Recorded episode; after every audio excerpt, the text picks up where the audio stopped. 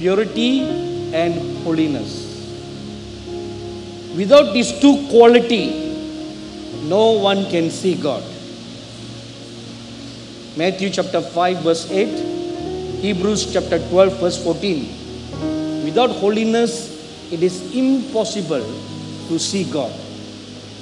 So holiness is of paramount importance.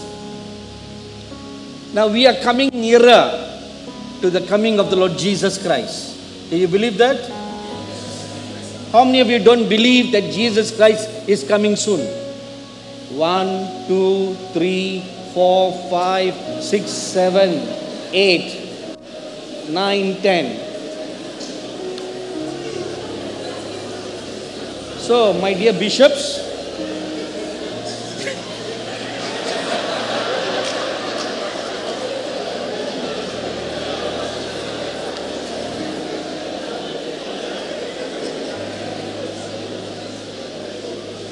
ten percent among these hundreds do not believe that Jesus Christ is coming back again soon.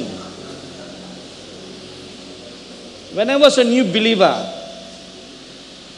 I attended a Bible college, and the Bible college uh, belongs to a denomination that emphasizes very strongly about the second coming of the Lord Jesus Christ.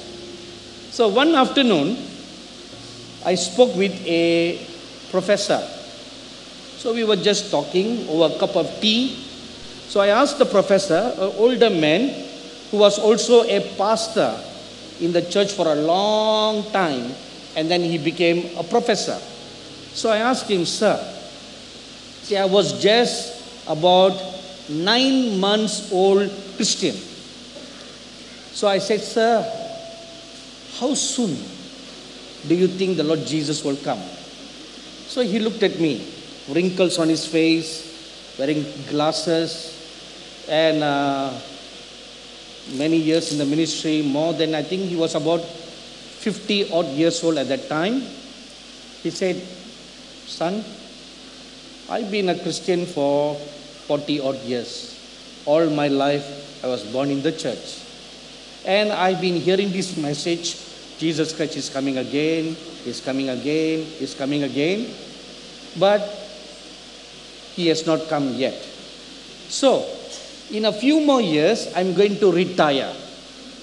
So, whether he comes or he doesn't come doesn't matter. When I retire, I'm going to buy a small piece of land and I'm going to do farming. And then I will die. Whether he comes or he doesn't come doesn't matter. Are you like that? Except for the ten. Yes, Amen?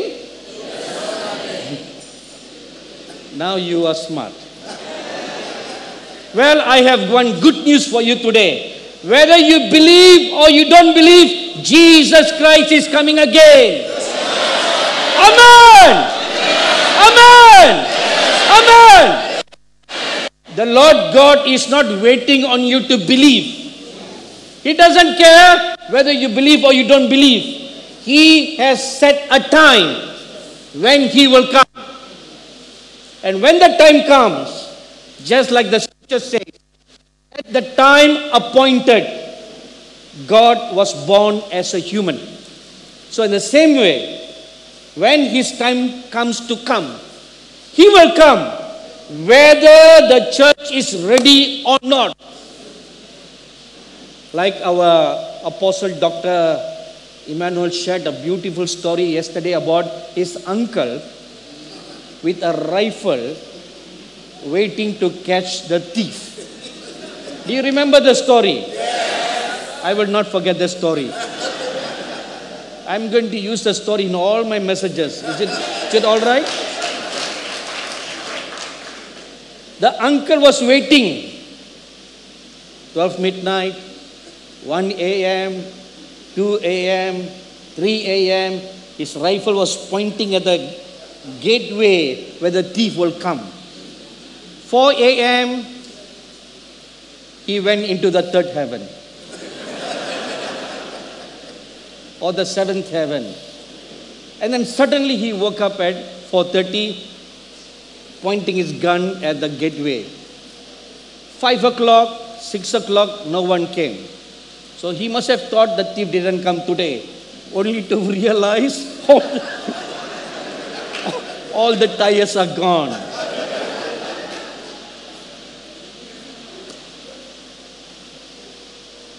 The point is, when you least expect, the thief came. And when did the thief come? When the uncle was sleeping. And the scripture says, Do not sleep. Do not sleep. You know, although the story of our apostle's uncle was humorous, but it has great truth. Great truth. Just as the uncle was waiting and then slept at the last moment, the church is waiting. When was it waiting? In the first century. I was amazed when I made a uh, research in the New Testament. From the time the Lord Jesus was taken up into the heavens, from that time till the end of the third century of the early church, they preach the message of the second coming of the Lord Jesus Christ very strongly. In fact, when they meet one another, they greet them Maranatha. Do you do that? They greet them Maranatha, reminding everyone the Lord is coming back soon. They kept that thing alive, never to forget. From the fourth century till now, the church has gone into what they call the dark ages. Or rather, I would call it the sleeping mode. Till today, sleeping mode. Haven't woken up yet. Why are you asleep? You know, when you go to sleep, you pull your blanket over, you pull a pillow around your legs, you pull a pillow around your neck, and you're so comfortably sleeping. That's how present doctrines of Christianity or charismatic Christianity has pampered us. Pampering. And you have forgotten that you are not a permanent resident in this world. We are just a pilgrim passing by. And the world and the things in this world will perish. Will perish by fire. Second Peter chapter 3 verses 10 to 12 tells us every element in this world will be burned by fire. So what will remain? Everything that can be shaken. Hebrews chapter 12 verse 26 says, can be shaken so that the things that cannot be shaken will remain. So, what is the thing that cannot be shaken? Your faith. Your faith in the Lord Jesus cannot be shaken. Everything else will be shaken. So, where do you stand today? That is the question. Where do you stand today? This wonderful conference is being held for the last 32 years. And for 32 years, this theme, purity and holiness, is being preached and taught from this pulpit. How many of you have applied that to your heart? How many? Or you are just a hearer? You came to be entertained. A year ago, I was speaking at a church in the US, and I made a very strong point, and they all started clapping their hands. And I rebuked the entire church. Why are you clapping your hands? Am I an entertainer entertaining you? I'm not entertaining you. The church is not a circus. It is the house of God. Where the Lord comes to speak to you, to teach you. And what is the purpose of the church? To make you ready for the coming of the Lord. And to make you all workers of God for the work of the ministry. Not for you just to sit in your chairs and lay eggs. Don't laugh. This is not a laughing matter. This is something for you to feel ashamed.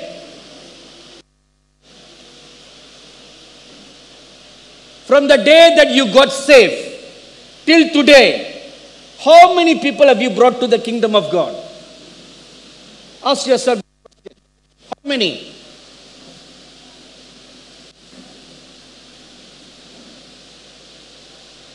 If the Lord would ask you, What have you brought for me? What would you say? All your silver and gold, all your titles, you cannot bring it up to heaven. They all get burned. To, to dust you came, to dust you return. You cannot bring anything up there. Whatever degrees that you have is just a paper, piece of paper that can be printed on any computer. Am I right? Just, just paper. You cannot bring it up there. And your titles don't exist in heaven. The only title that exists in heaven is brother, sister. And the scripture says the Lord Jesus Christ is not ashamed to call us his brothers and his sisters. He's not ashamed to call you like that. That is the only title that exists. So, how much have you prepared yourselves for a life that you are going to live forever? There was once a very, very rich man in Europe. He lives in a castle and he has tons of servants who attend to him. One to put on his shoes, one to make sure that the water is temperature is just right when he goes to take a bath. Then once make sure his clothes are all iron. Once cook the food. Once make sure the water temperature is just nice for him to drink. Every stuff. And before he goes for any trip, he makes elaborate arrangement a long time before he goes on a trip. So one day, like all of us, he died. So when he died, after the burial, the funeral, everything was over, the servants sat down to discuss an issue. So the issue was where did our master go after death? Did he go to heaven? Where did he go? So each one contributed an idea.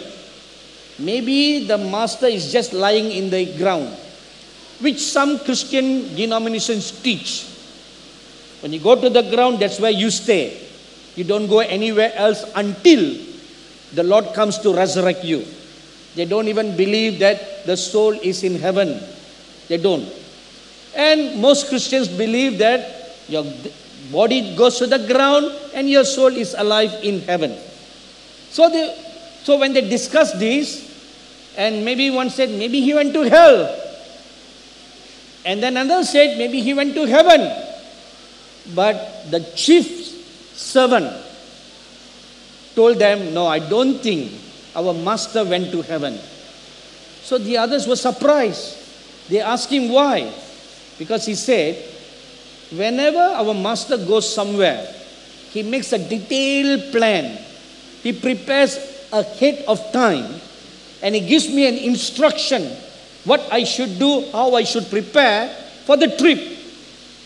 But our master, all his lifetime, never ever spoke about preparing to go to heaven.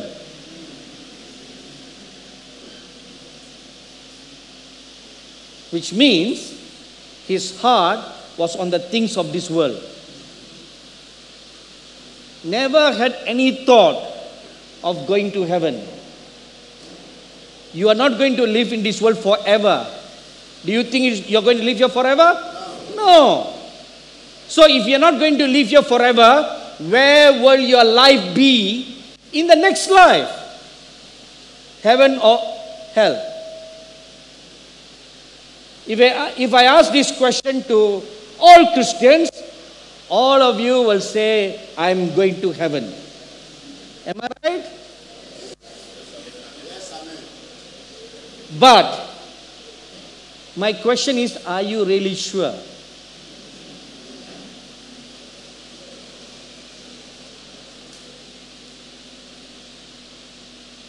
The reason why I ask this question is I have been graced by the mercies of God to see from the other side what really happens to a soul when they die, where, where it goes to heaven or to hell.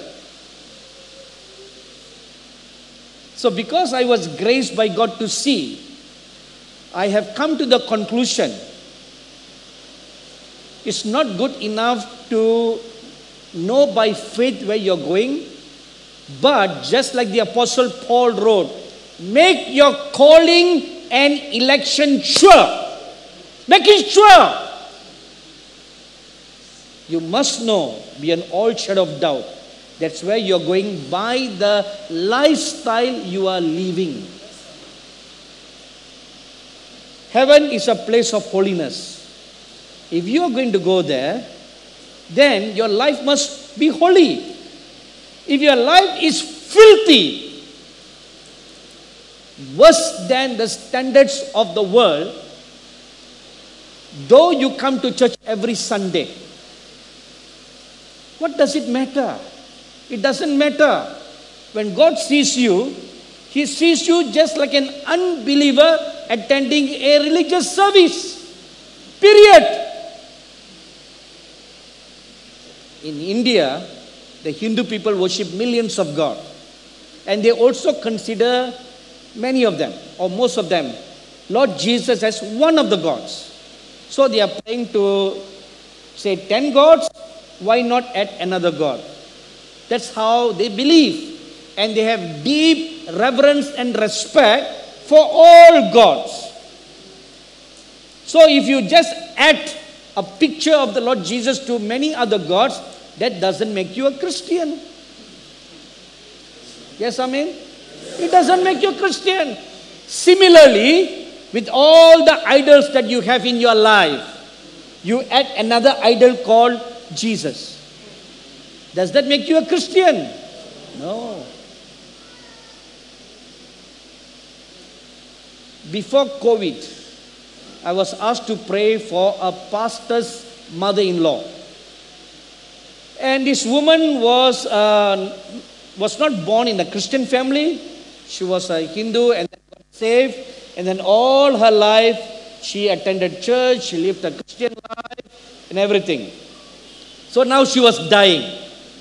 Not dying of not a very old age, but she was maybe in her late 60s or early 70s. And she had cancer, her stomach had bolted, and she was counting her last days. So the pastor asked me to come and pray for his mother in law. I stood there praying. And as, uh, as soon as I started praying, something mysterious happened or glorious happened that I have never experienced in my life before, nor another experience again so far. That was a very frightening experience I had. I saw the heavens open and I saw some saints in heaven. And they looked down at me and they rebuked me for praying for that woman.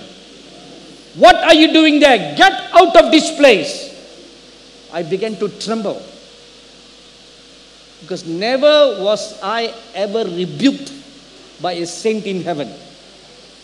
So I, as, as I was trembling, I managed to pluck some little courage to ask them, what's wrong? And they said, this woman has been judged, turned over into the hands of the devil for the destruction of her flesh, and she will go to hell. So you don't pray for her.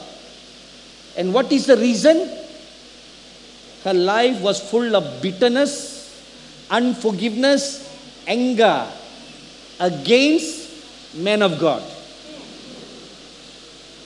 She was always criticizing every Christian. Except her, no one else was perfect. So the pastor was there, his wife was standing in one corner. That's her dear mother. So how am I what, what am I going to say to get out? This is not laughing matter, you know. What if this is you? Would you be laughing? Then why are you laughing? So somehow I said some words and I ended the prayer. But the pastor who knows me for years saw my face being shaken. And, and it took me 45 minutes to come out of that experience. I was so shaken that I could not become normal yet. And after 45 minutes, the pastor asked me, What happened to you? So I narrated what I was told, and the pastor now became shaken. And he told me, Whatever the saints in heaven told you are correct. Then he told me about his mother in law, confirming every word that I was told. So now, who is this mother in law? Born again Christian, baptized in the water, baptized in the Holy Spirit, did some little ministry. But where did she ended up? Why? Heart not forgiven. The scripture says very clearly if you will not forgive one another, your Father in heaven will not forgive you. These words were not spoken by an apostle, it was spoken by the Lord Jesus Himself, the author and creator of our salvation. He knows what He's talking about, right? He knows who can enter and who cannot enter. Unforgiveness.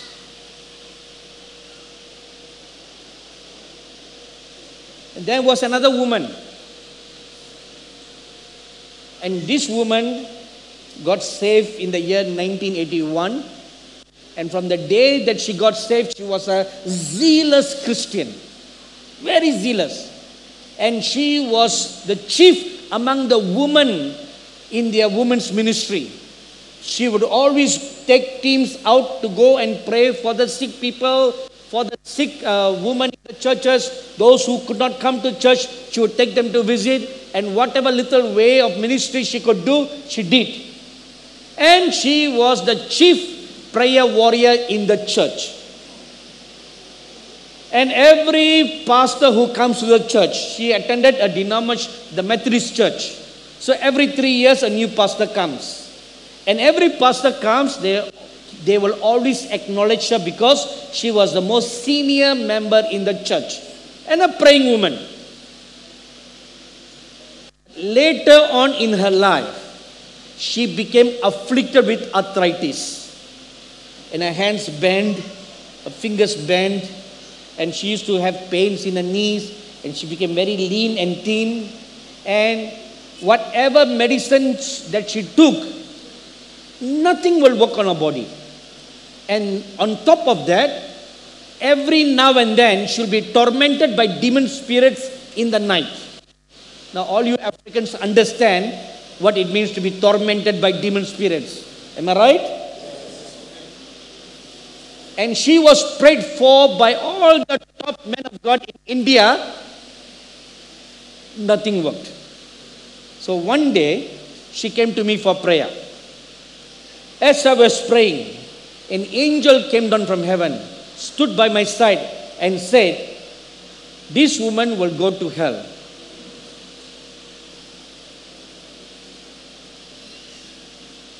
A very seasoned Christian. And what is the reason? Unforgiveness. Unforgiveness in our heart. and again. Sin of the lips, criticizing, backbiting, gossiping. The scripture says very clearly if you backbite and gossip one another, you are devouring one another. And the judge stands at the door to judge you. In today's present times, there is a new form of backbiting, gossiping, and criticizing. We take it to the social media. Yes, Amen? Yes, amen. We use Twitter or X, Facebook, and we take videos of people we don't like and post them on the video criticizing them. Now we don't need to gather in twos or threes. We just go and upload on social media for the whole world to laugh at us.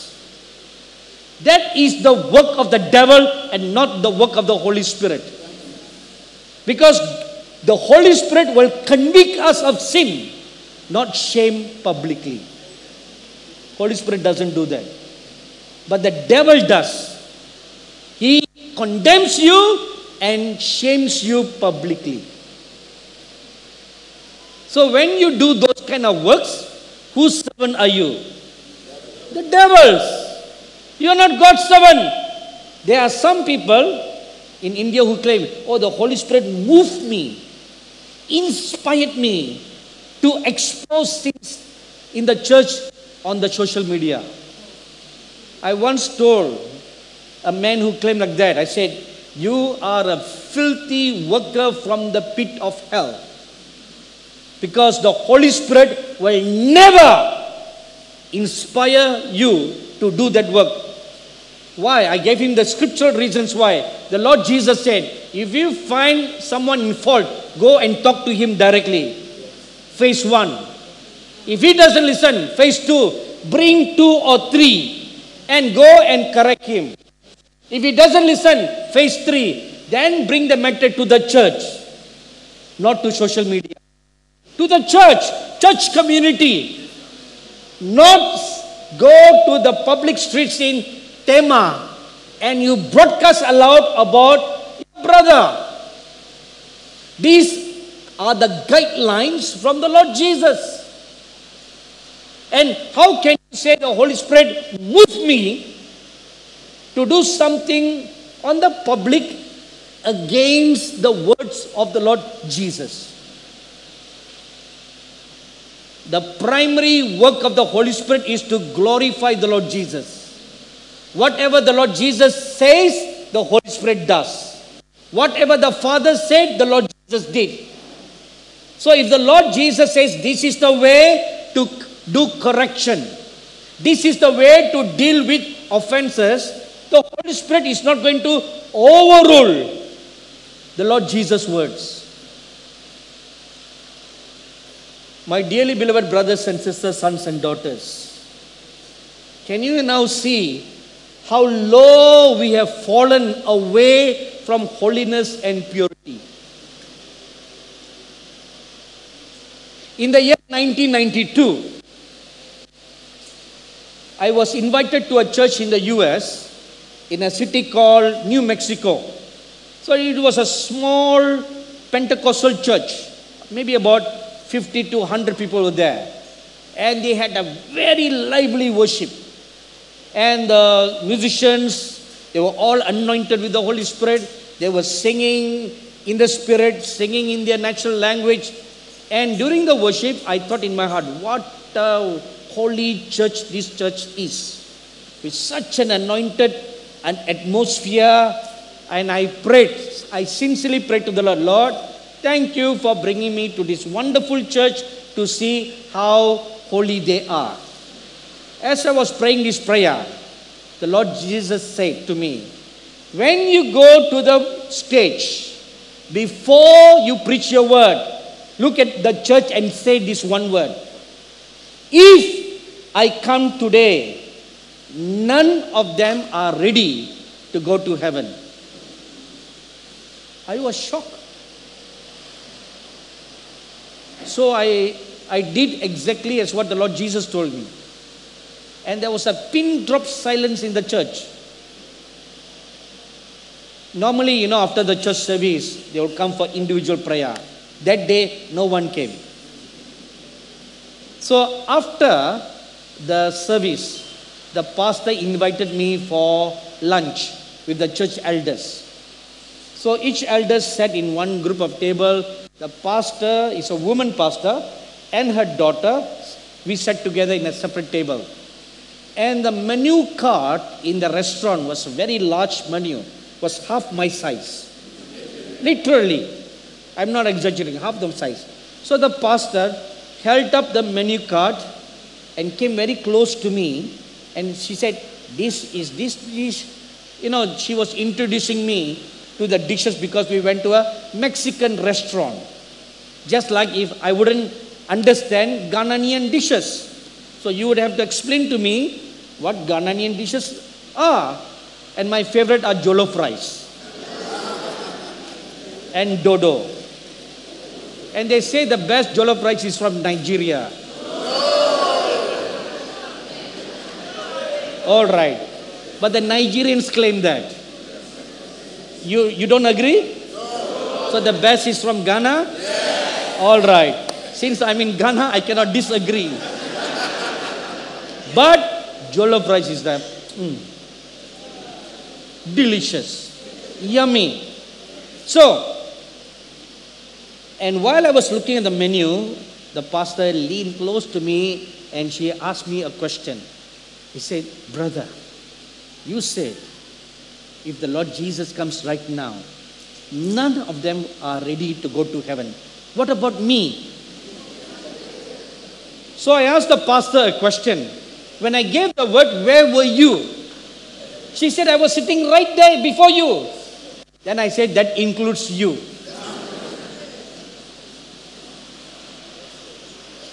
You know, whenever I prophesy like that, it doesn't bring joy to me.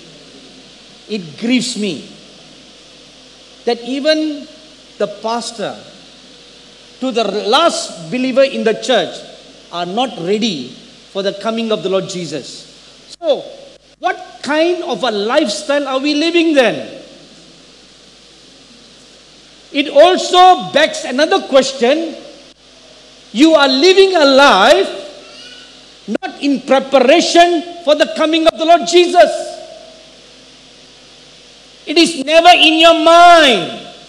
Never in your mind.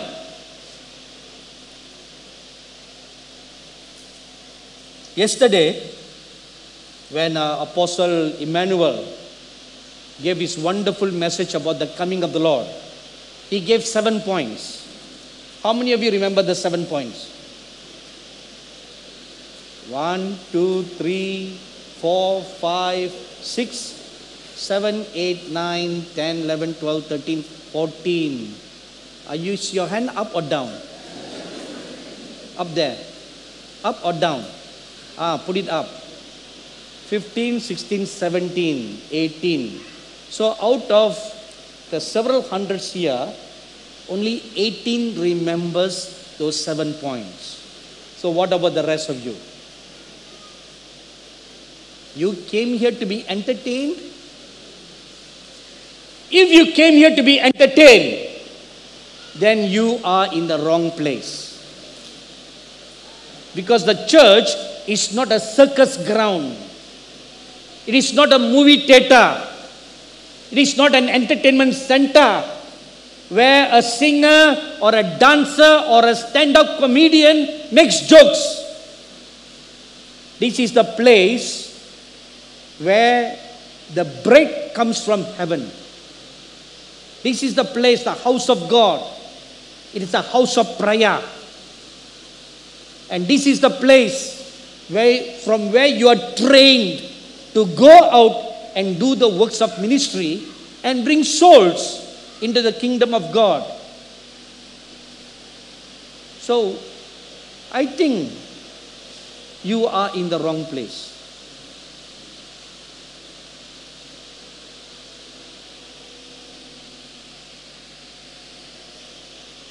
on the 30th of June 2023, I was in South Korea participating at a prophetic conference. So one morning at 2 o'clock on that day, I knelt down to pray. As I began to pray, I heard the Holy Spirit say, A seraph wants to talk with you. Seraph is an angel from heaven. So I began to prepare my heart and quieted myself in the presence of God. A few minutes later, a seraph came and stood by my side. Now, who is a seraph?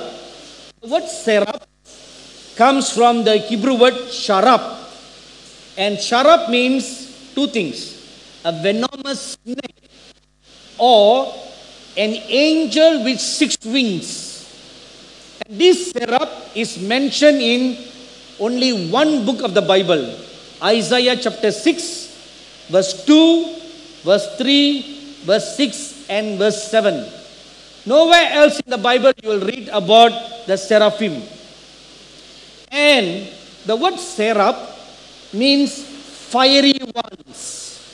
And why are they called fiery ones? Because they are they appear full of burning fire. Not just fire, it's burning fire. Why do they appear like that? Because they stand in the very presence of the consuming fire.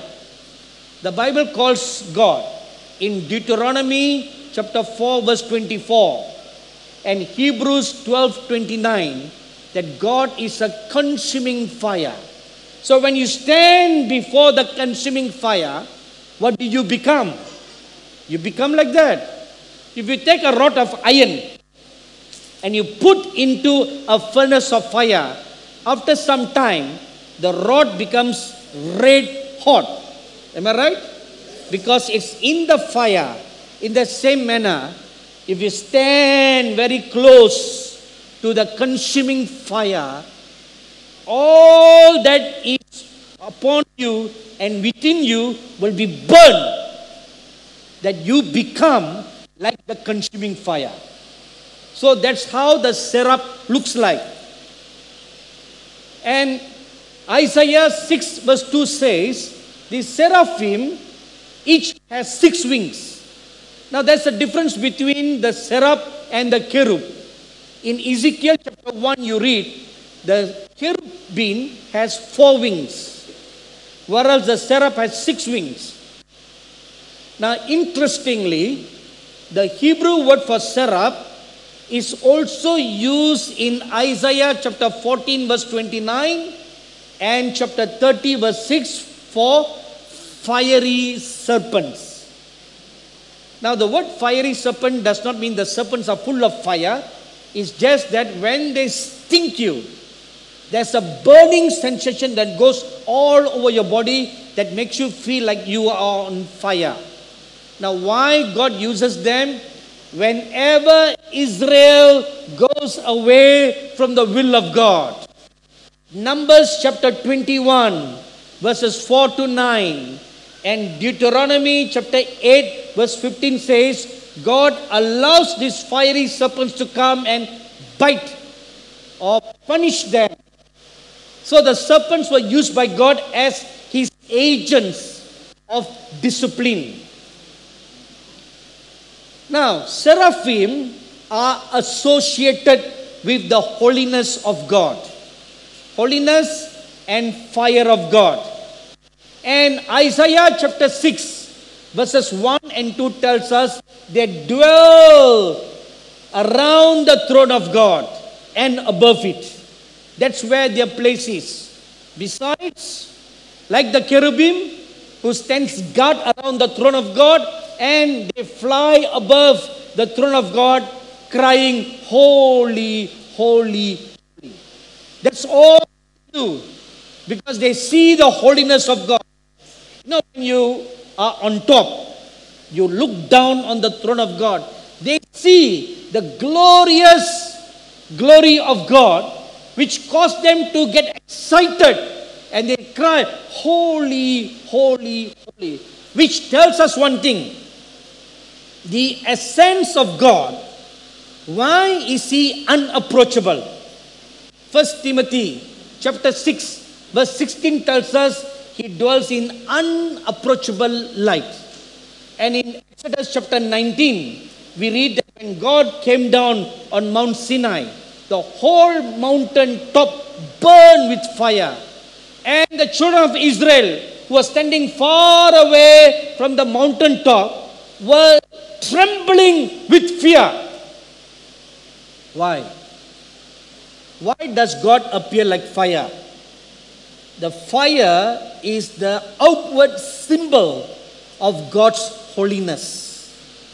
The essence of God is holiness. If you remove holiness from God, He ceases to exist. He will just be like any other gods of this world. I was a Hindu. So, from my growing up years, I told you earlier, the Hindu people worship millions of gods. But in every Hindu home, we have an altar. And there are at least about 10 to 15 pictures of the gods that we will bow down and worship. None of the gods in all their books, teachings, ever talk about holiness. None. No other religion talks about holiness. They say, do good. But the Lord Jesus said, be good. There's a difference. Anybody can do good, but not all can be good. Being good is an internal thing, it's a character. You can be a robber and still do good. You can be a gambler Gamble all your money and bring the tithes and put in the offering box. Right? Who knows? Who can see where the money come from?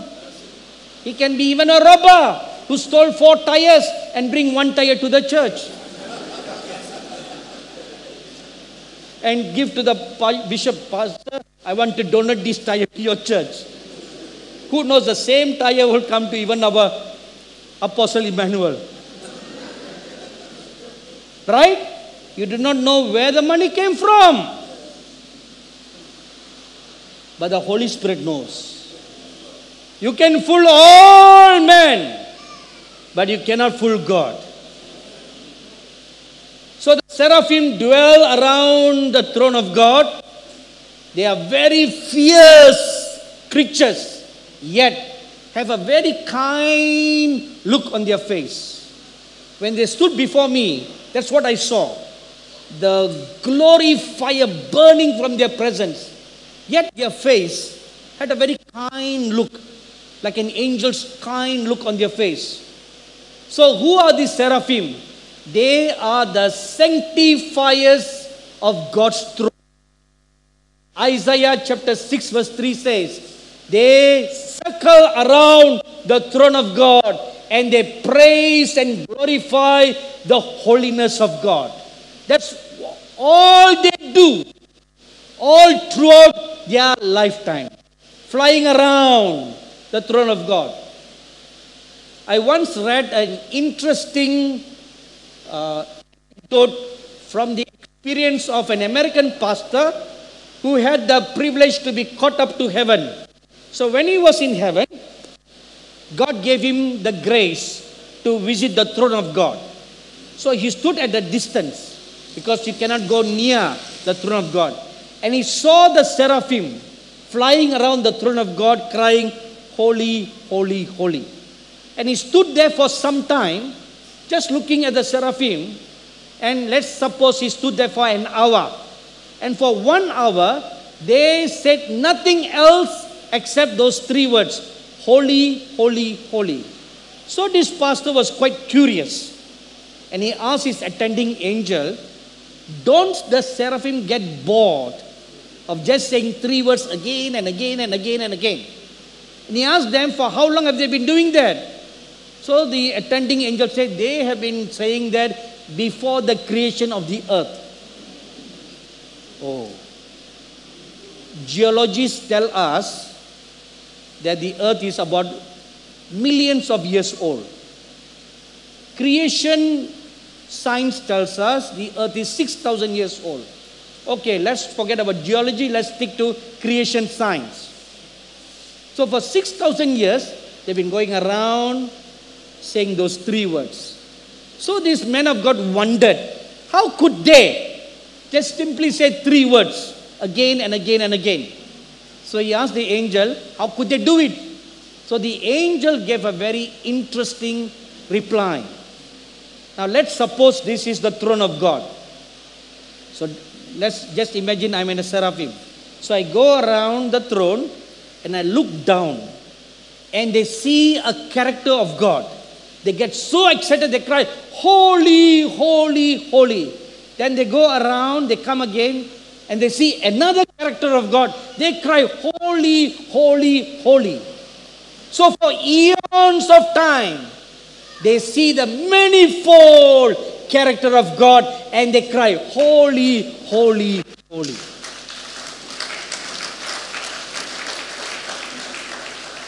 That underscores or confirms what the scripture says the manifold wisdom of God, the unsearchable wisdom of God, which means there is no limit. You and I have one character, or maybe two character, one at home, one outside. Yes, Amen. At the most, two character, or maybe three. One in the church. One character at home, one character outside, one character in the church. We appear holy. Yes, amen. Look at the character of God. Unsearchable. Unsearchable. Besides that, the other important work that a seraphim does is they sanctify a person. Isaiah chapter 6, verse 6 to 7. They are also have a job description to sanctify a believer, sanctify a man of God, sanctify a church. And that is the purpose they visited, they visited me that day to give me the word. The seraphim are coming to cleanse the church. They are coming to cleanse the church. Because the coming of the Lord Jesus Christ is drawing near. And God has been waiting and waiting and waiting. We are not going to put our lives right. So therefore, God has decided to push us to put your lives right. So He's sending the seraphim to the church now turn your Bibles with me to the book of Isaiah, chapter 4, and we will read verse 4. Isaiah chapter 4, verse 4.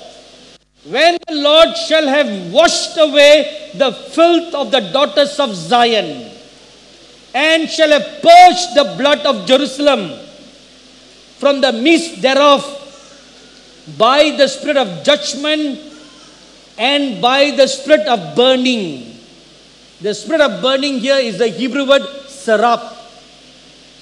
Now look at the first sentence. The Lord shall have washed away the filth daughters of Zion. The daughters of Zion can be translated to mean the church. All agrees? All ministers of God agree?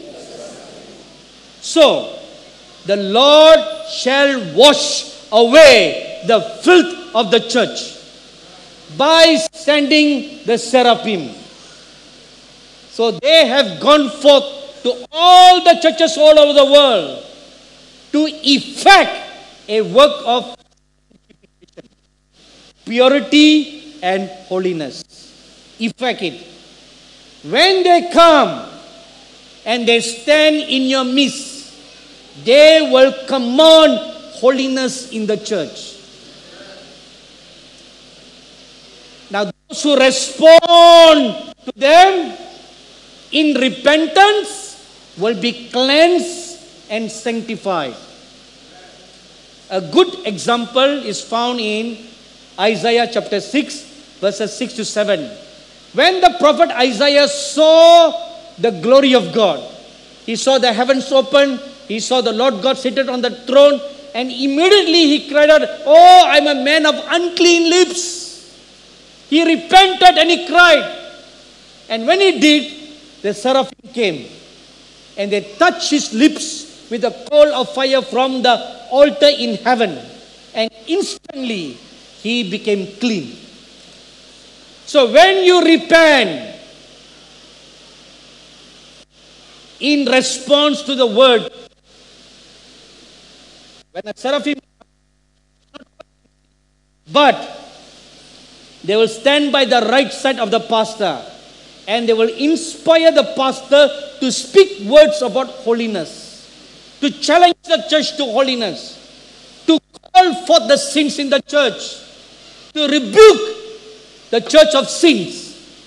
And those who respond in repentance, they will release their fires to cleanse, to sanctify, to refine the church, to be made ready for the coming of the Lord.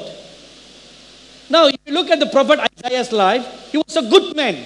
From chapter 1 up to chapter 5, he saw visions, he was prophesying. Then why did he say, I'm a man of unclean lips? Because there were some issues in his life that were not dealt with. See, when the Holy Spirit comes upon you, your old man is still there. That is why you fall and you sin. When you're baptized with the Holy Spirit, your old man is still there. That is why you still sin after the baptism of the Holy Spirit.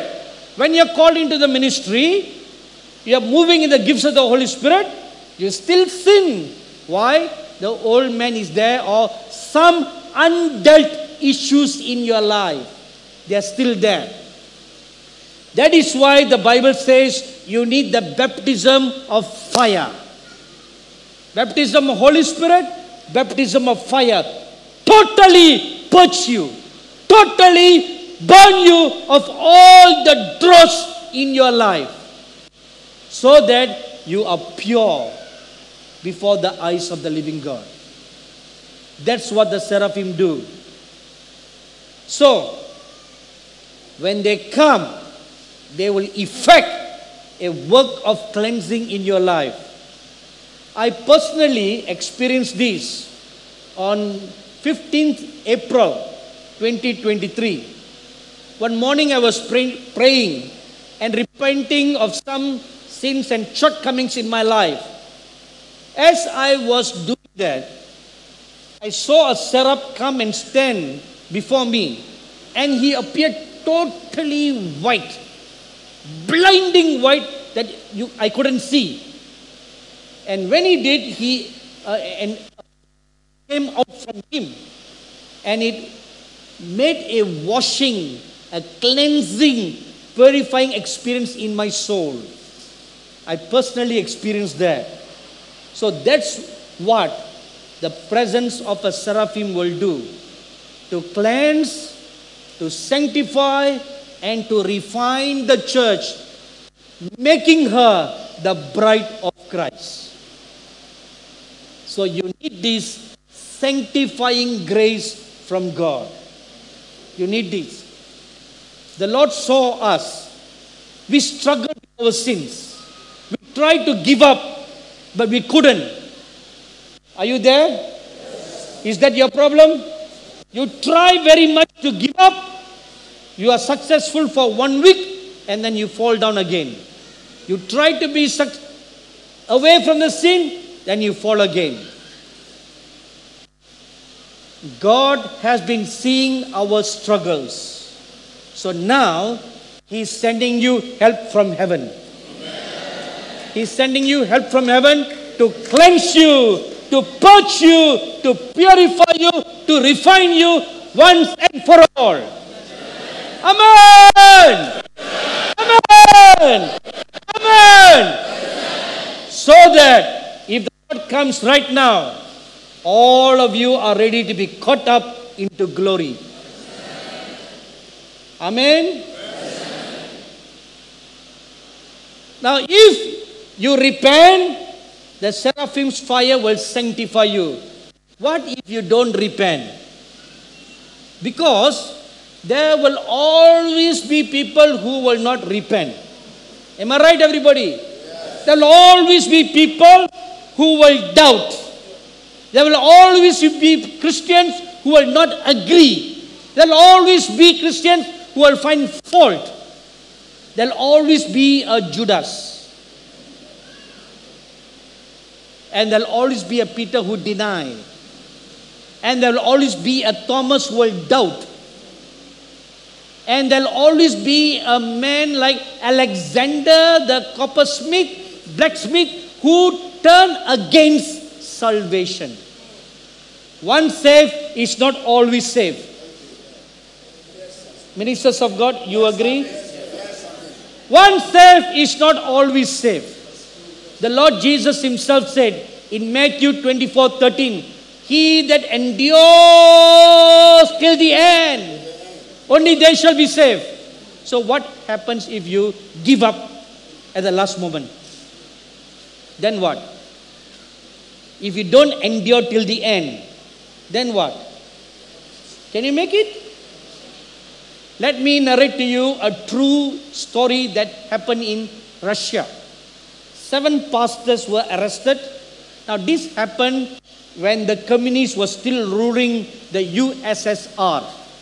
So they were arrested and they were stripped naked of all their clothes and made to walk in the icy winter for several miles to a place in Siberia. Siberia is the coldest place on planet Earth. So they were brought there where there was a pond. And the pastors were told to go and stand waist deep in the icy cold water. And then the captain of the Russian army, he also had seven sets of warm clothes. And he made seven sets of fire and seven bottles of vodka before them. And now the pastors are standing waist deep in the sh- shivering cold. And they were swaying, about to die.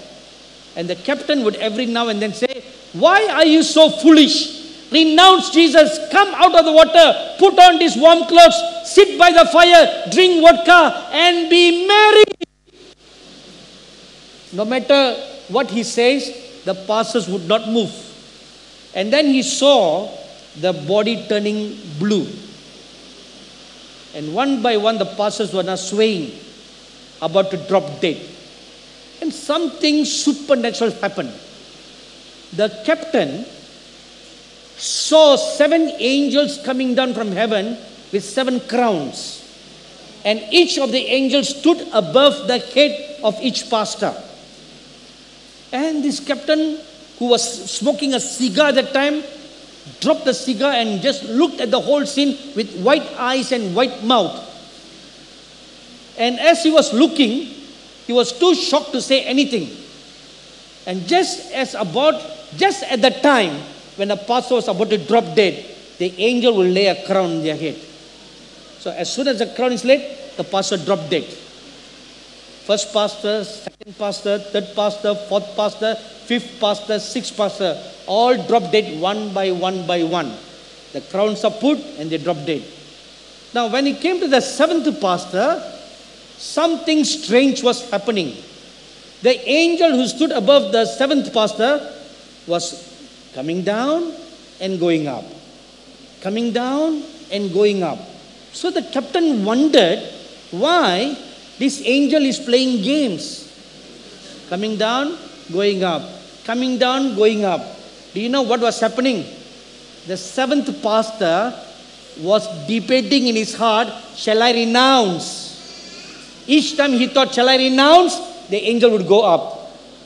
Each time he said, no, I will not, the angel came down. So the angel going up and coming down was a reflection of the pastor's heart.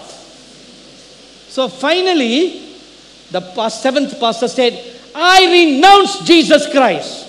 I don't believe in him anymore. I believe in communist Russia.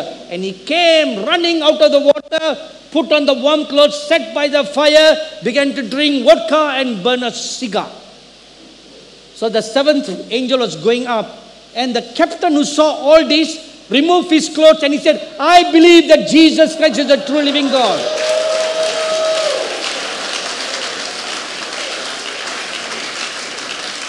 Now, that's not the end of the story. The Russian captain ran to the very spot where the seventh pastor was. He stood there and he lifted up his hands, making his faith declaration one more time, and he received the crown and he dropped dead. He died. Now, the seventh pastor had suffered so much under communist rule, but he did not endure till the end. At the last moment, he lost his salvation. He lost. So, can you lose your salvation? That is why the Lord Jesus said in Revelation chapter 2 Hold on to your crown that no man take it. Why should you hold on if there's no danger of losing it? Right? Now you see this pulpit here. It's been there for the last three days. And I'm sure this has been here for how many years, Bishop? 20 years? Or two years? For two years, this pulpit has been here. Have you ever seen any church usher holding on to this? so that the thief comes at 4:30 in the morning? No. Nobody's holding on to this because there's no danger of this pulpit being stolen. But if there is a danger for this pulpit to be stolen, they will make sure there are CCTV cameras all around the pulpit and make sure there are guards sleeping on the stage all the time so that nobody steals the pulpit. Right? But there is no danger, no need to guard.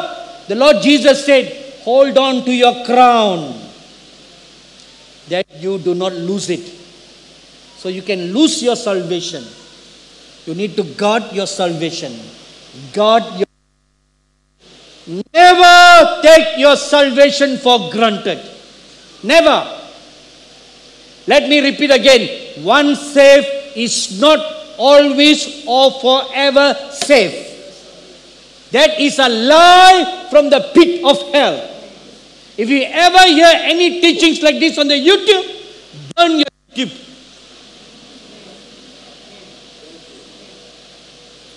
Do not swallow every false teachings that you find on YouTube. There are so many false prophets in Africa, from the north to the south, from the east to the west, flooded with false prophets. Why? Because you can make money easily. Everybody wants a prophecy. And how do you know that prophecy will come to pass or not? You come and you stand, and then the basket is put here. You want a word? Yes. 500 cedi. It's true. Right? It's true. In America, they go by numbers. $1,000, you get a word. $2,000, the prophet hugs you.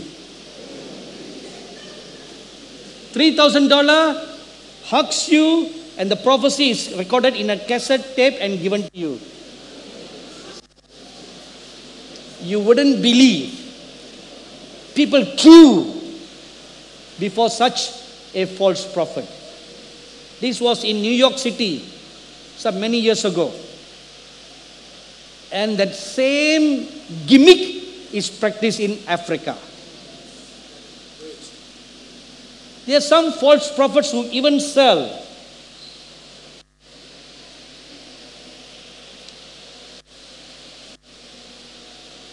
a bottle of water labeled as blood of Jesus. I'm not lying, I'm not exaggerating.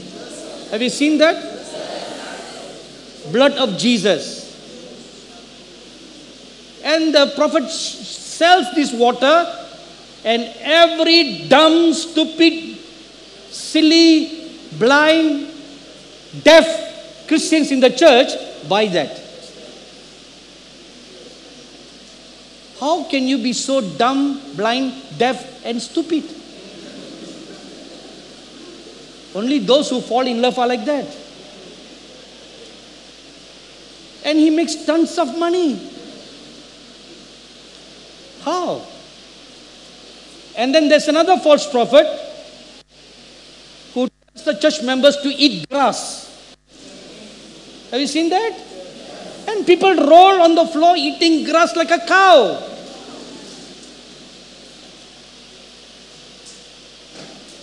How much more sillier can you be? There's another prophet who tells the church to drink poison. And he takes us, he keeps many serpents in his church. And there's a, in the pulpit is a big box, many serpents in the box. Have you all seen that? And he takes, before he preaches, he takes the serpent and he quotes the scripture. If anyone takes a serpent, nothing will harm them. And he kisses the serpent and he puts back in the pulpit. One day, that serpent beat him. It's true. The serpent beat him and he died. Right on the stage in a Sunday church service. Why is there such foolishness? Why? Why are Christians so gullible? What is the root cause? Because there's greed in your heart. Greed. You want financial prosperity. You want financial blessing. Greed. So you go to a false prophet who promises you that. Bring your money to me, put it under my feet, and you will get all your money in your bank account. Have you heard that? If you want financial prosperity, I show you a shortcut. Do you, how many of you have financial problem? Nobody. Oh wow. Wow. This is the first church in the entire Africa where people have no financial problems. My God. So since you all have no financial problem, you're going to bless me tons before I leave Ghana. So tell me, how many of you have financial problem? Do you want a financial miracle? Yes. I share with you one secret how to get financial miracle. Like what you saw Apostle Emmanuel do yesterday. You give to God without any false promise of what you will get. You give with all your heart, all your heart, not beggarly, with all your heart. Give with all your heart. Then you shall receive good measure, pressed down, shaken over, flowing over. God will give you. Open the windows of heaven. This is a challenge from God. Bring your tithes. I understand in Africa, you don't bring your tithes. See, you are living in sin. If you live in sin, how can you expect God's blessings? Sin number one, you're not tithing. Some people like to say that's not in the Bible, it's only in the Old Testament. Then I tell them, I agree. Since it is, since it is in the Old Testament, okay, those of you who have Bible in your hand, please open to the Old Testament. Then I tell them, since it's in the Old Testament and it doesn't apply, tear the Bible, tear the Old Testament, throw it away. Why don't you do that? Since they don't apply, do that. Throw away the Old Testament. Am I right? Why do you keep the Old Testament? The Old Testament leads you to the New Testament. And the New Testament confirms the Old Testament. Both are like the right eye, left eye. You need the two together. The principles in the Old Testament, what was in the natural, in the New Testament, they are principles. You give. It's true. In the New, you don't limit to 10%. You give more.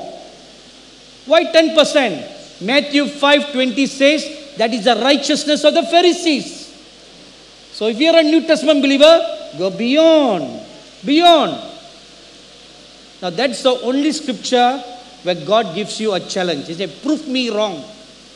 Bring your tithes. Bring your offering. Two things tithes and offering. Bring it to my house, and I will open the windows of heaven. I have challenged my television viewers in India, and I have at least 5,000 testimonies of letters in my office to prove people who have experienced breakthrough when they properly gave their tithes. Those who have never given tithes, just given offering. Suffering financial difficulties.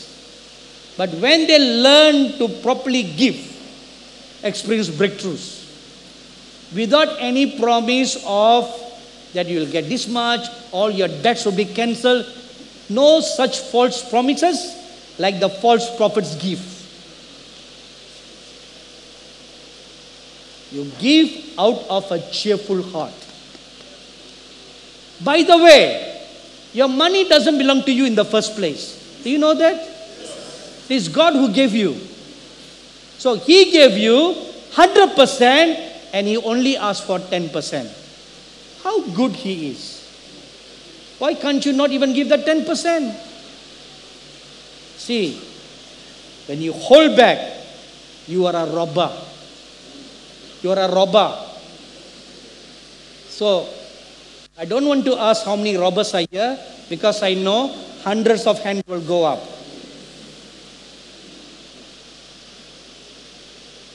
About 10 years ago, I was preaching in a church in Taiwan, a small island near China. So the church was jam packed with people when they heard that I had come to town. So a 200 seating church now was filled with at least 300 or 400. And I was standing right at the end of the wall. That's where I could stand. And they had to remove the pulpit because there was no more sitting space. Everybody was seated on the floor. So after my message, I started praying for the people. And I saw the Lord Jesus stand by my right side, and he began to give me words for the people.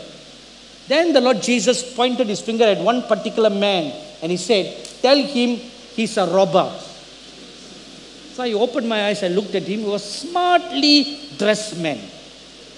So I thought, how can he be a robber?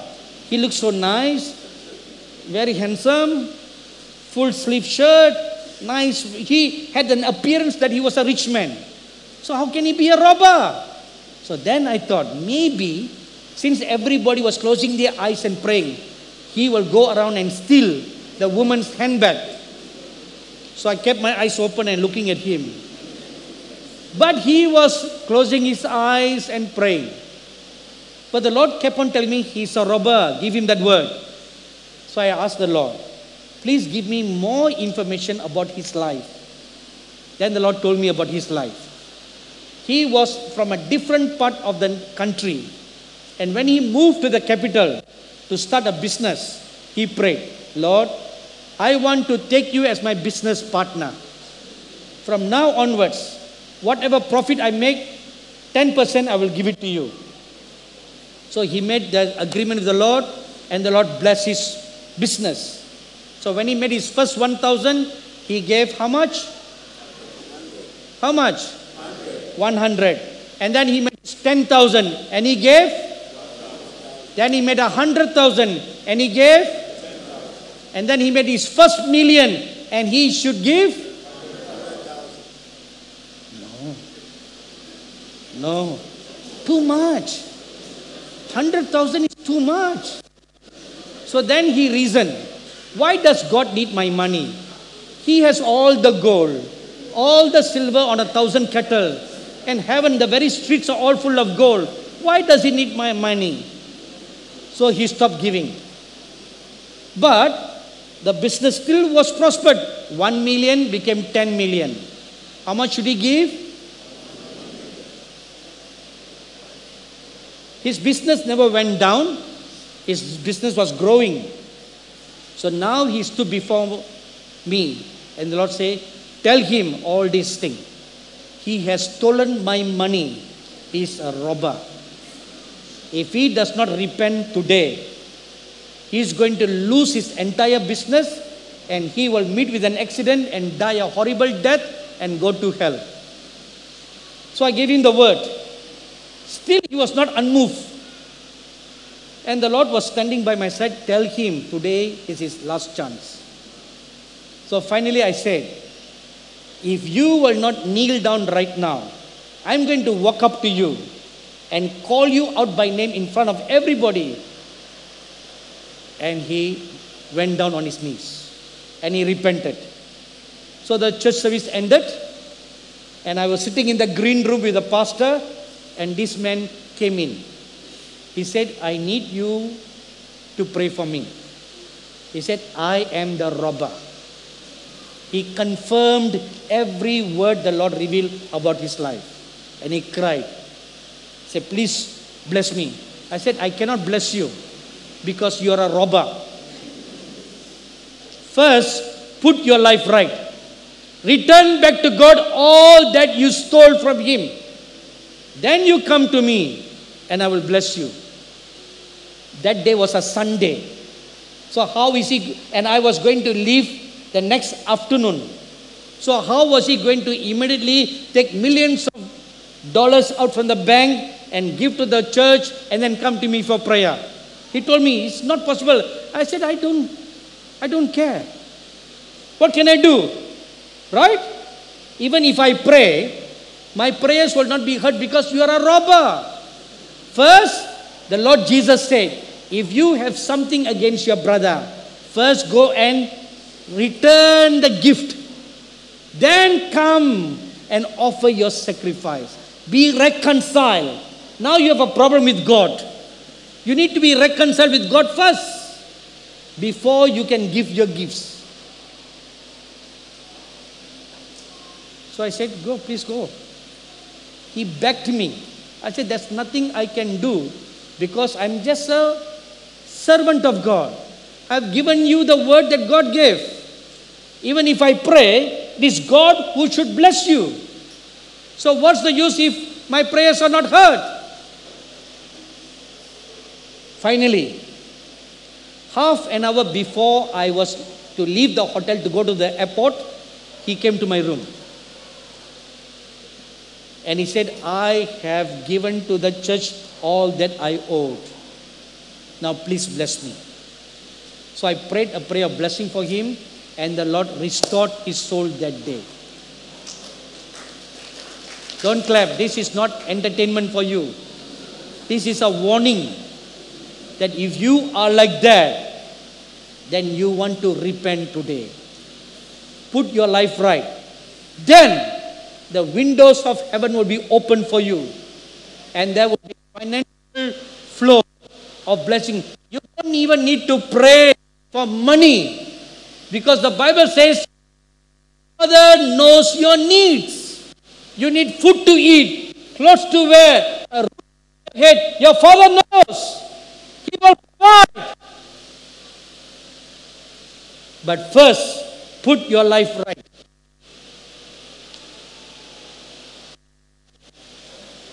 Those who do not repent, they will be removed by the fires of God.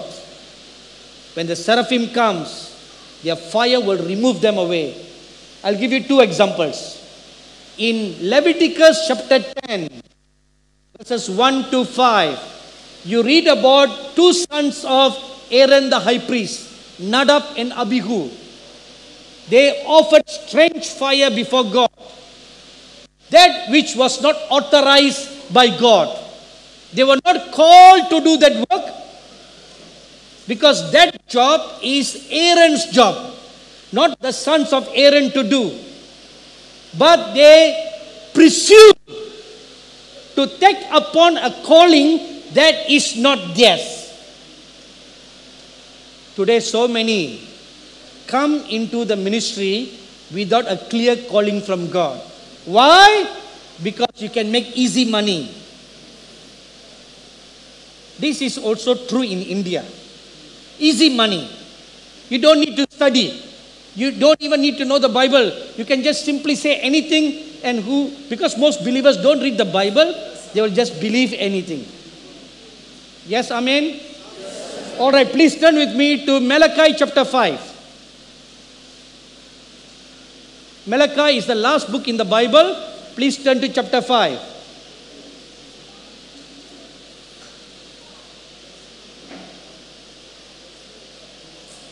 Chapter 5, verse 1. If this, if you if you ever find that scripture on the screen, that is the greatest miracle that ever happened in Africa. 99% of you immediately turn to your Bible. There is no chapter 5 in the book of Malachi. See how easily I just fool you.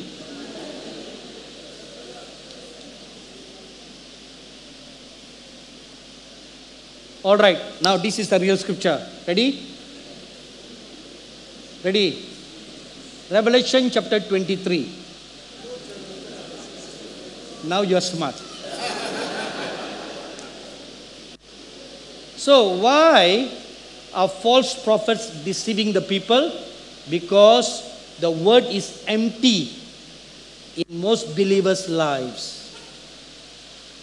Visions will pass away one day, prophecies will pass away one day because when you go to heaven, you are not going to prophesy to anybody.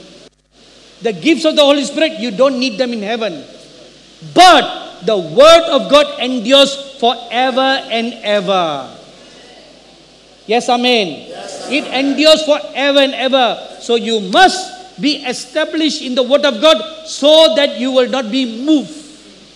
So when Nadab and Abihu offered strange fire from God, fire came from nowhere and killed them instantly. And then a New Testament example, Acts chapter 5, verses 1 to 10.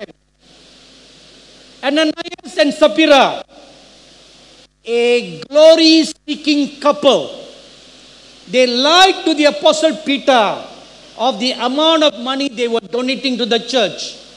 Knowingly, they lied. And fire came from the invisible fire from the presence of God came and killed them right there. Right there. You just imagine like this. Just like yesterday, our apostle Emmanuel was standing here and giving out all the envelopes one by one. One by one, and then you come to put the offering, but you are liar. And right there, at the feet of the apostle, you drop dead. Why are you not saying hallelujah now? Why is that dead silence? I tell you a truth in the name of Jesus. This is going to happen in the church in these days. Once again, it will happen as how it happened in the days of the Acts of the Apostles when the church will walk in holiness and the glory of God is visible, thick glory of God visible in the church, then the fire will manifest. The fire will manifest to either for repentance or for judgment. And it is the seraphim who stand in the church that will exert the influence to either cleanse or to judge. My dearly beloved brothers and sisters, sons and daughters, no one can stand before the holiness of God. This is what God told the prophet Moses in Exodus chapter 33, verse 20. No one can see my face and live. because he's so holy. And when there's unholiness in you, how can you see God? You cannot see God. And the seraphim, when they come from the holy presence of God, those who live in sin will fall dead. But those who love the holiness of God will be sanctified. Isaiah chapter 6, verses 5 to 7. So the word the seraphim brings to you is this Church, arise, wake up, behold, your king is coming soon. Bride, get ready, your bridegroom is coming to receive you. God is going to purify his church by sending the seraphim. So the question is will you yield or will you resist? If you resist, you'll drop dead. If you yield, you'll be sanctified, refined, purged to become purer than gold. So God is going to purify His church. Now, fire is not for the cleansing of sin because the blood of Jesus Christ has already taken care of that. But fire is for purging and refining. It purge and refine the consequences of sin in your life. It still remains on your soul the act of sin has been forgiven you by the blood of the Lord Jesus, but the consequences remain inside you. For that, you need the purging, purging of fire to sanctify your soul, sanctify your mind, sanctify your spirit, so that your spirit, soul, and body will be holy before God. Every roots of sin and the effects of sin are so deep lives of only God can heal and restore you. No one else can do that. No psychiatrist can do that. No medicines can heal you. Only the fire from the seraphim can heal you and restore you. Deep seated wounds. This transformation is needed as we are living in these last days. Please turn your Bibles with me to read our last scripture, Luke chapter 3, verses 16 and 17. Luke chapter 3, verses 16 and 17. John answered, saying unto them all, I indeed baptize you with water, but one mightier than I comes, the latchet of whose shoes I am not worthy to unloose. He shall baptize you with the Holy Ghost and with fire, whose fan is in his hand, and he will thoroughly purge his floor and will gather the wheat into his garner but the chaff he will burn with fire unquenchable. This is what is going to happen in these last days.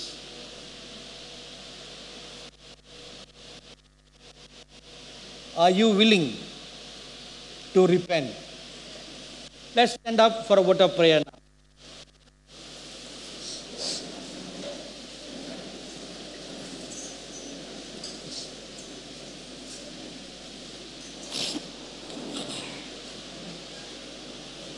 Let's bow head and close our eyes. My dearly beloved sons and daughters, do you want God to thoroughly purge you, cleanse you, and refine you? If your answer is yes, do you want to totally repent of every hidden sin in your life? If your answer is yes, Do you want to be ready? As a bride who has made herself ready to meet the Lord when He comes again? If your answer is yes, are you willing for the seraphim to burn you, refine you, purge you, so that you may become purer than gold? If your answer is yes, please kneel down wherever you are. Even those who are watching from afar on live broadcast, you get up from your chair and you kneel down right now if you want to be cleansed and sanctified. While you are on your knees, I ask you to cry out to God, like how the prophet Isaiah cried out, I am a man of unclean lips. Many times in our life, we have backbited, we have gossiped, we have murmured, we have spoken lies against one another, against the men of God. Repent right now. Have you stolen God's money? Repent right now. But you must return to God all that you have stolen.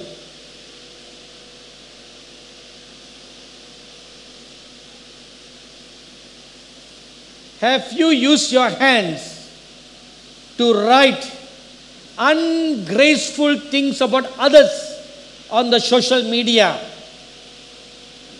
Repent right now. Open your heart and you cry out to God now. You sincerely repent with all your heart.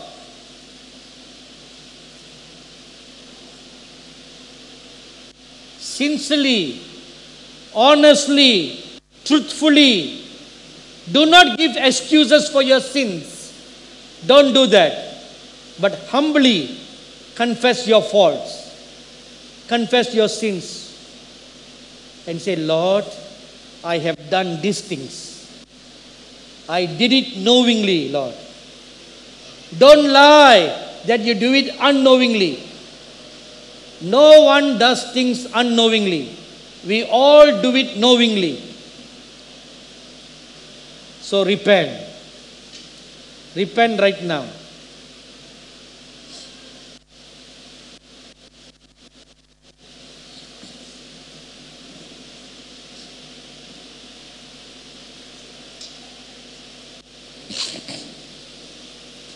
I see the Lord Jesus Christ standing before me right now.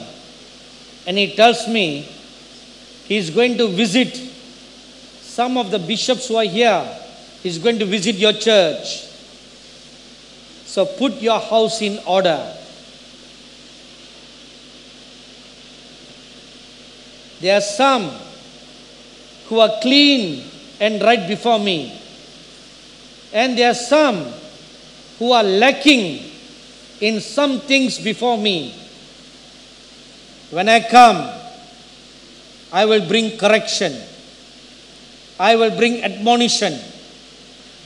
And I will bring words of rebuke and comfort to you. Words of counsel to put your church right.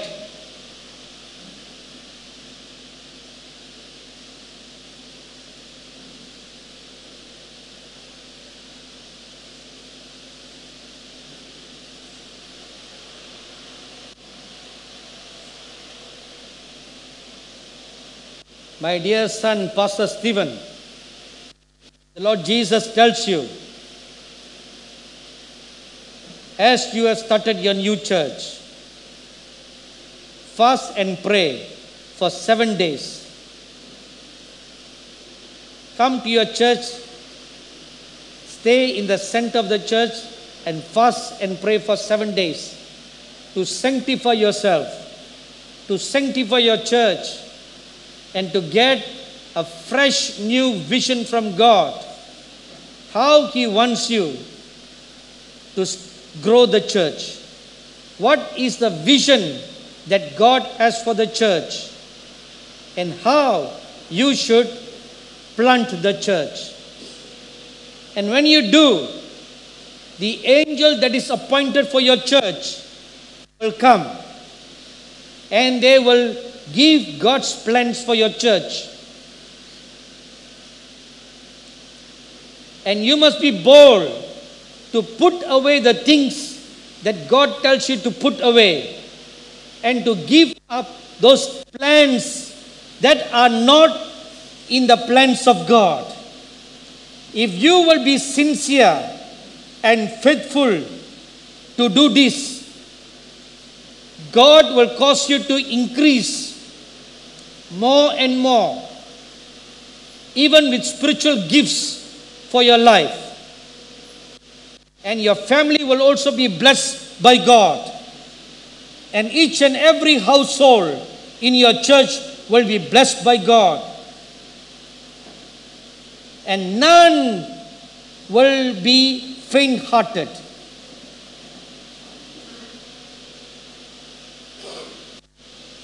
Lord Jesus, I see the Lord Jesus now walking in your midst. Humble yourselves, my dearly beloved sons and daughters. Tear your heart and truly all your evil ways, of all your evil works, of every falsehood in your life, of every hypocrisy in your life. Repent of the hidden sins.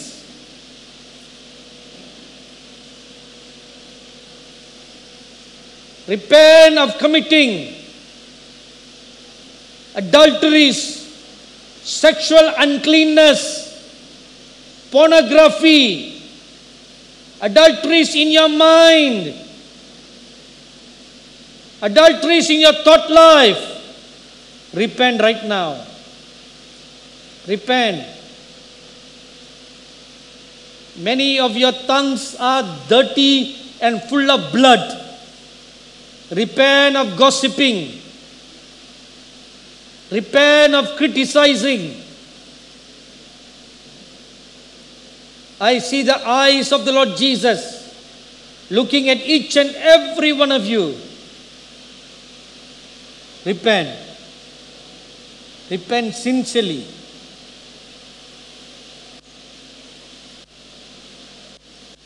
Lord Jesus,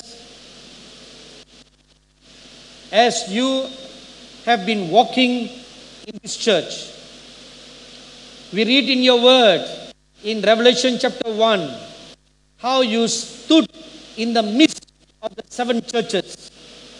Likewise, you are now standing in the midst of this church and looking at the hearts and the minds of each and every one of the people of God here. And I ask you, Lord Jesus, look at their broken hearts. Look at the tears that are flowing down their eyes. Look at their heart that is broken before you in total repentance. Look at them, Lord Jesus, repenting for their lost time. So now I ask you to lay your blessing hands upon them and forgive them of all their sins. Now I pray in the name of the Lord Jesus, the many seraphim you have sent to stand in this church. In the name of the Lord Jesus, I pray, let the fires from the seraphim blow over every one of them. Let them feel the fiery flames coming over them right now. Coming over them right now. Let them tangibly feel the fire, the flames of fire blowing all over them. Let their physical bodies feel the fire, the flames of fire flowing all within them. Let them feel the fire, Lord, flowing like a river from the crown of their head to the sole of their feet. Right now, right now, I pray, let a sanctifying cleansing take place all over this church right now. In the name of the Lord Jesus. In the name of the Lord Jesus. In the name of the Lord Jesus. Fire of God, flow. Flow. Flow. Flow. All over them. All over them. Let them tangibly, literally feel the fires of the seraphim flowing all over their bodies, cleansing their feet, purging them, sanctifying them. Flow, fires of God. Flow, flow from the youngest to the oldest. Let each feel the fire. Let their lives remain no more the same. This is not enough, Holy Spirit. There are deep seated roots in their lives. I pray, let the axe be led to the root of the trees. Instead of the axe, I pray, let your fires flow deep into the roots. Deep into the roots. Let every broken spirit be healed. Right now. I command in the name of Jesus. Let their wounded spirit, broken spirit be healed. Let their lives be restored now. Enlighten their eyes, Holy Spirit. Let the fires from the seraphim burn their eyes, sanctify their eyes, sanctify their eyes. Right now. Sanctify their eyes, refine their eyes, that they will no more behold from this day, behold purity. Thank you, Lord Jesus. Now I ask you, Lord, touch their ears. Touch their ears that have been used to hearing corrupted lies. Touch the ears that are used to hearing gossip. In the name of the Lord Jesus, I command, let the fire flow. Sanctify the ears. Sanctify the ears. Let your fires go deep into their eardrums. That the ears will be sanctified, purged, and purified right now. Right now. Thank you, Lord Jesus. Thank you, Lord Jesus. Now I ask you, as Isaiah the prophet prayed, I'm a man of unclean lips. Now I ask you to touch their lips. In the name of the Lord Jesus. Seraphim, touch their lips right now. Let their lips be sanctified. Thank you, Lord Jesus. Flow. God, flow. Flow all over them, all over them, all over them. Let every person experience the sanctifying fires of the Holy Spirit right now.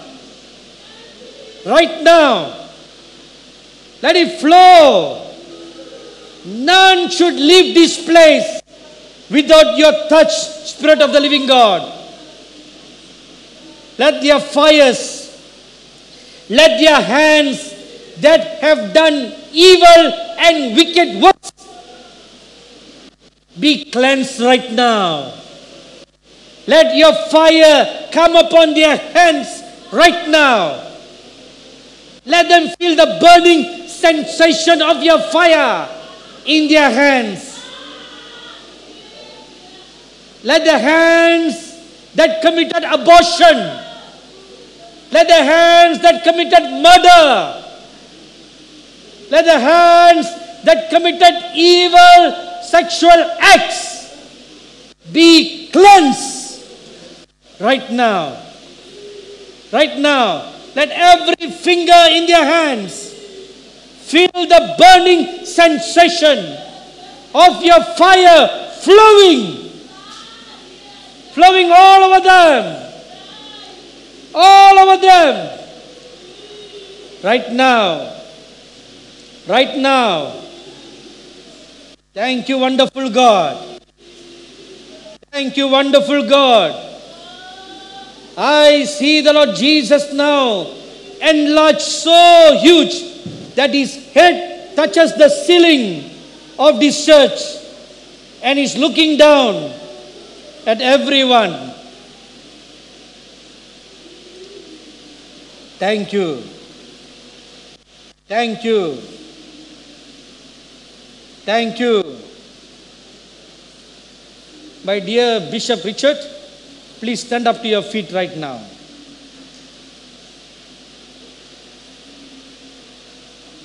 The Lord Jesus looks at you and says, Well done, my good and faithful servant. Thus far, you have been good. You have kept your heart humble and righteous before my sight. I will now bless you and promote you and give you a crown that no man can give you an honor that no man will take. Sanctify yourselves and sanctify your church totally to righteousness and holiness. From this day, I have sanctified you and your church.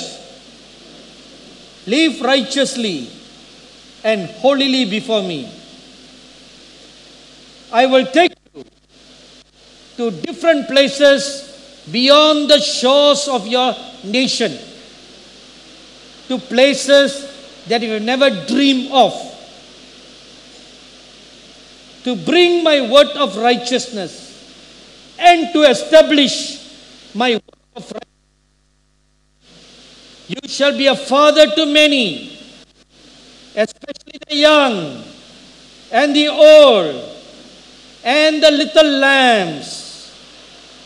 I've given this day to you, my rod, my shepherd's rod, which, with which you shall shepherd them and lead them. Thank you, wonderful God. Thank you, wonderful God. Let us all stand up to our feet right now.